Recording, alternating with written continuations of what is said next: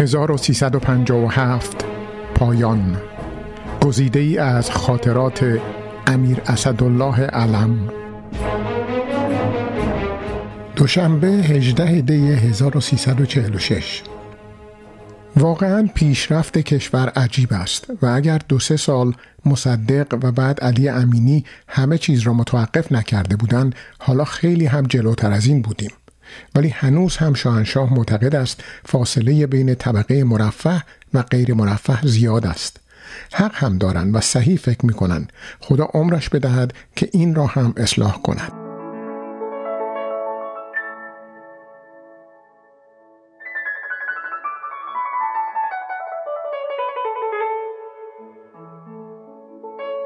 باز هم دوشنبه 18 دی 1346 عبدالرحمن عارف رئیس جمهور عراق نامه‌ای به شاهنشاه نوشته بود.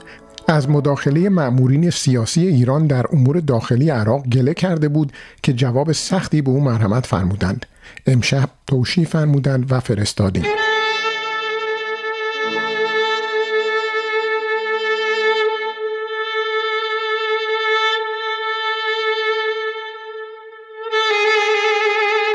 پنجشنبه 21 دی 1346 امروز صبح پس از ملاقات ها و رسیدگی به کارهای جاری شرفیاب شدم. شرفیابی از ده تا دوازده طول کشید. خیلی مسائل داخلی و خارجی گفتگو شد.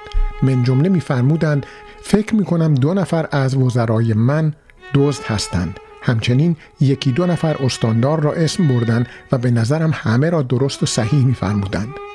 من اینجا اسم نمی‌برم. شاید اولاد آنها که این یادداشتها را بخوانند بی جهت از خانواده ارباب من رنجید خاطر شوند.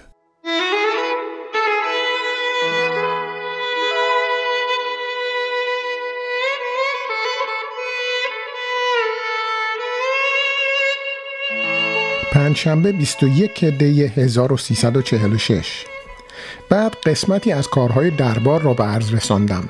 در مورد حق تقدم دامادها که فرموده بودند اگر با والا حضرتها خانوهای خود نیایند نباید سر میز شام جز خانواده سلطنتی بنشینند صحبت کردم.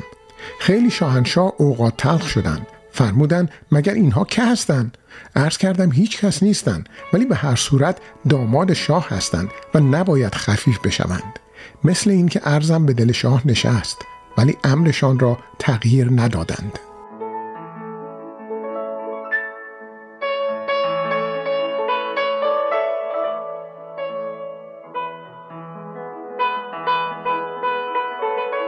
جمعه 22 دی 1346 دیگر عمل تعویز قلب انسان هاست که ابتدا در آفریقای جنوبی طبیب جوانی به نام کریستیان بارنارد اهل آفریقای جنوبی قلب دختری را که با اکسیدنت اتومبیل کشته شده بود در سینه مردی نهاد که قلب او از بین رفته بود و این شخص را 18 روز زنده نگاه داشت و اکنون عمل دوم را با موفقیت انجام داده است.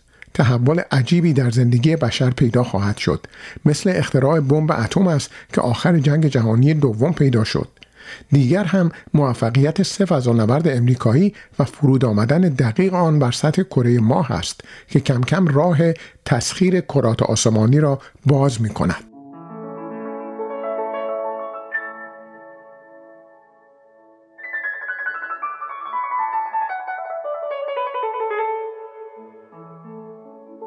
یک شنبه 24 دی 1346 فرمودند بعد از ظهر گردش می رویم.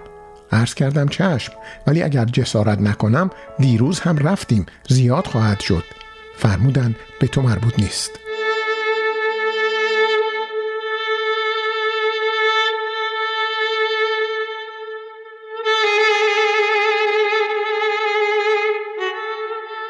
دوشنبه 25 دی 1346 در شورای اقتصاد شرکت نمی کنم. دلیلش را می دانم ولی به روی خود نمی آورم. آخر اگر انسان هرچه را بداند و بفهمد اظهار هم بکند یک وقت زبان سرخ سر سبز برباد می دهد. به علاوه من صد درصد آنچه را اربابم بپسندد میپسندم به قول وحشی یکی درد و یکی درمان پسندد یکی وصل و یکی هجران پسندد. ما از درمون و درد و وصل هجران پسندم آنچه را جانان پسندد. توضیح اعضای شورای اقتصاد عبارت بودند از نخست وزیر وزیرانی که به امور اقتصادی می پرداختند و همچنین مدیر عامل سازمان برنامه و رئیس بانک مرکزی. در نتیجه هیچ دلیلی برای حضور علم در جلسات آن وجود نداشت. علم میپنداشت که شاه عمدن او را به جلسات شورا دعوت نمی کند ولی سوء زن او در این مورد پایه ای نداشت.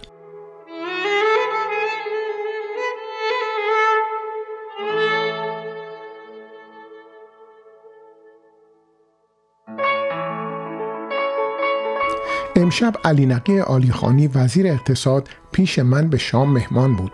به این جهت به اپرای رومانی ها در تالار رودکی اجازه گرفتم نروم. گویا وضع اقتصادی دولت خوب نیست. روی آیدات نفتی زیاد حساب کرده اند پولی که به دست نیامده بود. حالا دارند گیر می کنند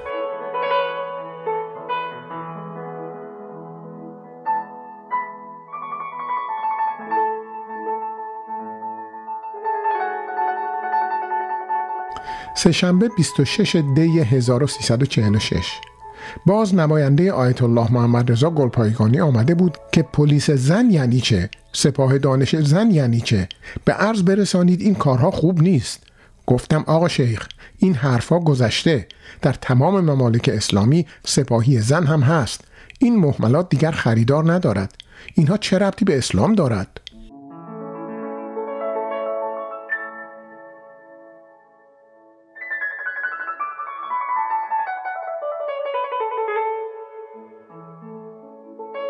جمعه 6 بهمن 1346 مصادف با سالروز رفراندوم بهمن 42 است که مردم به منشور انقلاب رأی دادند. چنین رأی طبیعی و بدون تقلب هرگز در ایران گرفته نشده بود و واقعا رستاخیز عجیبی بود. من خودم نخست وزیر و شاهد بودم از 25 میلیون نفر جمعیت ایران قریب 6 میلیون نفر رأی دادند. زنها هم که آن وقت اجازه و حق رأی نداشتند. هنگامه غریبی بود. واقعا هم کار بزرگ بود. شاه با شجاعت و جرأت فوقالعاده دست به کاری عظیم زد که در تاریخ 25 قرنی ایران بی سابقه بود. یعنی رابطه 2000 ساله ارباب و رعیت در ایران به هم خورد و رعیت شد ارباب. گفتن این حرف آسان است ولی چه صدماتی کشیدیم؟ آخوند لامذهب شورید. توده لامذهب تر هم شورید. و با آخوند و به ظاهر مذهبی همکاری می کرد. فعودال ها شوریدند. مالکین دستبندی کردند. اختشاش در جنوب داشتیم. در تهران بلوا شد. هر وقت فکر اینها را می کنم اول به اربابم آفرین می گویم از خودم هم قدری راضی می شوم که مجری با قدرتش شدم و از هیچ نهر آسیدم. یک روز به شوخی به من فرمودند تو هم در عالم نادانی خیلی کار کردی و خودت نمیدانی.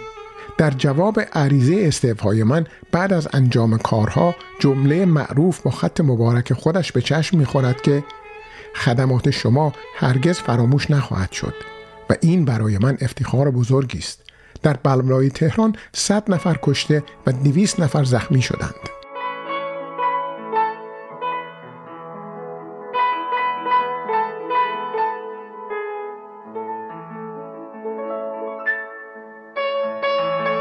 سهشنبه ده بهمن 1346 نسبت به مسافرت عربستان عرض کردم اگر تشریف نبرید به نظرم این کار باعث تیرگی روابط قطعا می شود و باعث خوشحالی دشمنان. فرمودند آخر چطور بروم؟ وقتی در اعلامیه ملک فیصل و شیخ بحرین می‌گویند بحرین یک کشور عربی است و با پل آن را به کشور مادر بپیوندیم. اگر من بروم یعنی این حرفها را قبول دارم. فرمایش خیلی صحیح و منطقی بود.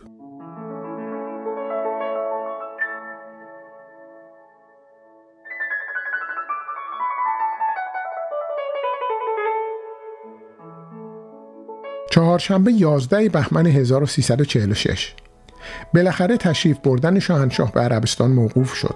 البته این امر به مناسبات ما لطمه می‌زند و سیاست آمریکا را هم ضعیف می کند ولی ما که نوکر آمریکا نیستیم. اگر سعودی ها باشند به ما چه؟ چطور ممکن بود آنها با آن قدرت از بحرین پشتیبانی کنند و بعد شاهنشاه به قول معروف تشریف ببرند و با آنها خوشوبش کنند؟ سفیر امریکا نهایت سعی را کرد که این تأخیر اتفاق نیفتد و شاهنشاه تشریف ببرند ولی با وصف این تشریف نبردند.